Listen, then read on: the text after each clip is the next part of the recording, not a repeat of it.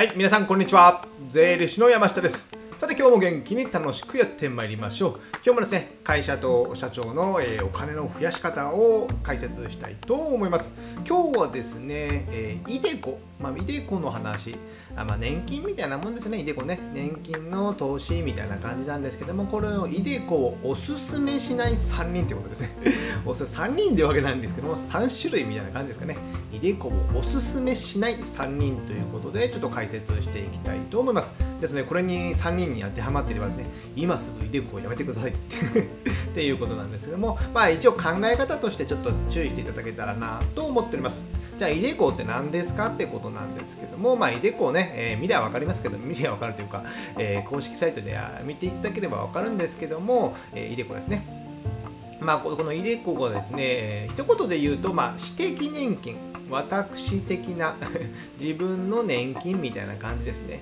で詳しく言うと、まあ、将来の年金のために自分で投資してそれがまあ節税になる税金がかかりにくい、まあ、節税になるっていうことですね。こういうイデコの商品が、まあ、国が作ってるサービス、まあ、商品があるっていうことですね。私的年金私的年金。じゃあこの私的年金、まあ、節税え自分で将来のために年金を投資して節税になるって言ったら結構いいかと思いますけどもこれね、えおすすめしないおすすめしない3人たちっていうのがございやあってこの3人がですね1人目は住宅ローン控除がまだある。住宅ローン控除がある。でね2番目は起業したて。まだ起業したての人。あとはまそもそも資金に余裕がない人。こういう人はダメですよっていうのをねちょっと今日は解説していきたいと思います。じゃあおすすめしない3人。1人目はですね住宅ローン控除がある。住宅ローン控除っていうのはね皆さん大体ご存知かと思いますけども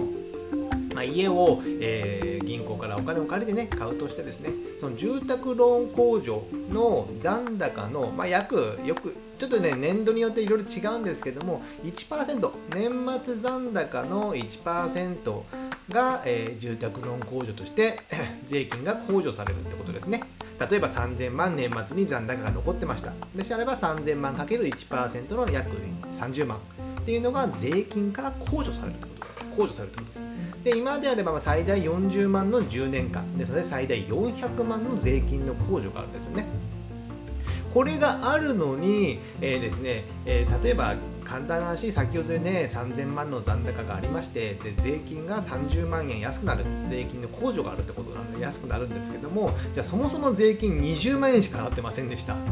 というのであればですね、えー10万円使い切ってないわけなんですよ。なので極端な話税金を納めてないのにイデコを投資して 節税になるとかねいうのは、まあ、ちょっとそもそもおかしいのかなと思いますのでちょっとこのいう人たちは自分の住宅ローン控除をちゃんと使い切ってでイデコもちゃんと節税になってるのかっていうのをね一度確認した方がいいのかなと思ってます。ですので、イデコを使わなくて別にね、え積み立て NISA とかで別で投資するのであればね、えこの10年間はそっちで運用して、で、イデコが、えーと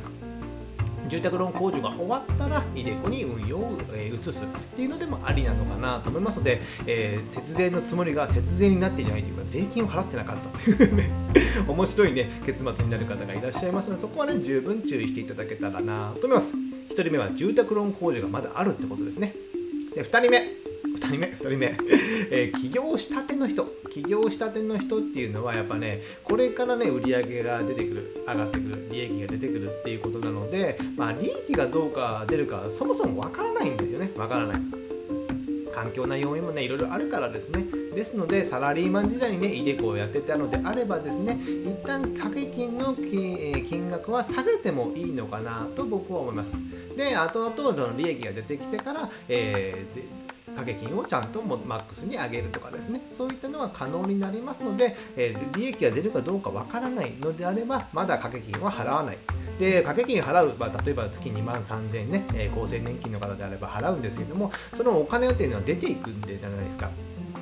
で、イデコというのは一旦ね、えーえー解約え掛け金払うと、それっていうのはそももう戻ってこないから、戻ってこないというのは、60とか65にならないと、そのもらえないから、やっぱね、資金繰りが不安になってるのに、えーイデコの将来のために積み立てるって、なかなか意味不明じゃないですか。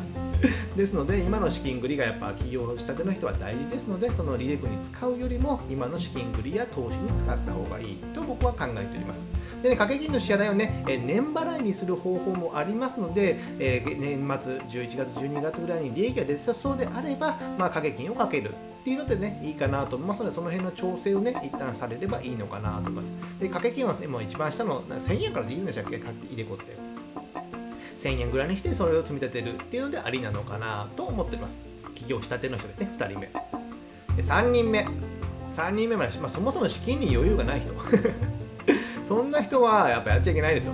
先ほど言ったように、イデコっていうのは原則引き出しができない。で、えー、理由は年金が目的だからですね。なので60とか65歳にしか引き出しができない。あと、小規模企業共済、個人事業や小さな会社の社長のね、節税で鉄板の商品がありますけども、この小規模企業共済っていうのも基本的にその個人事業主や小さな会社の社長の退職金のイメージなので、会社を辞めるとか、個人事業を辞めるそういった時にしかその掛け金っていうのは返ってこない返ってこないですのでそういったものにねそもそも資金に余裕がないのにそういったイデコや小規模企業共済に入っているっていうのもなかなかナンセンスですので、えー、今の資金繰りを考えて、えー、資金繰りに余裕がなければもうイデコは一旦中止というか停止停止ってできるのかな、まあ、1000円とか掛け金をね少なくするっていう方法もできるかと思いますのでそれにやってみる。5000円からだったか1000円からだったかちょっと忘れましたけども掛け金を最低限にするっていうのでありなのかなと思います。じゃあこのようにね、3人、えー、イデコおすすめな人3人、住宅ローン控除がある、えー、起業したての人、まあ、資金にそもそも余裕がない人っていうのはね、まだまだイデコをやらずに、僕のおすすめとしてはね、えー、まずは積立 NISA、積立 NISA がおすすめなのかな、投資をしたいのであればですね、理由としては、これは積立 NISA っていうのは、イデコと違って、いつでも解約可能。解約可能なんですよ例えば100万円イデコにイデコじゃない積立 NISA に置いといて、えー、120万円になってました。で急に100万円的のお金がいるのであればそこの積立 NISA を解約して、えー、お金を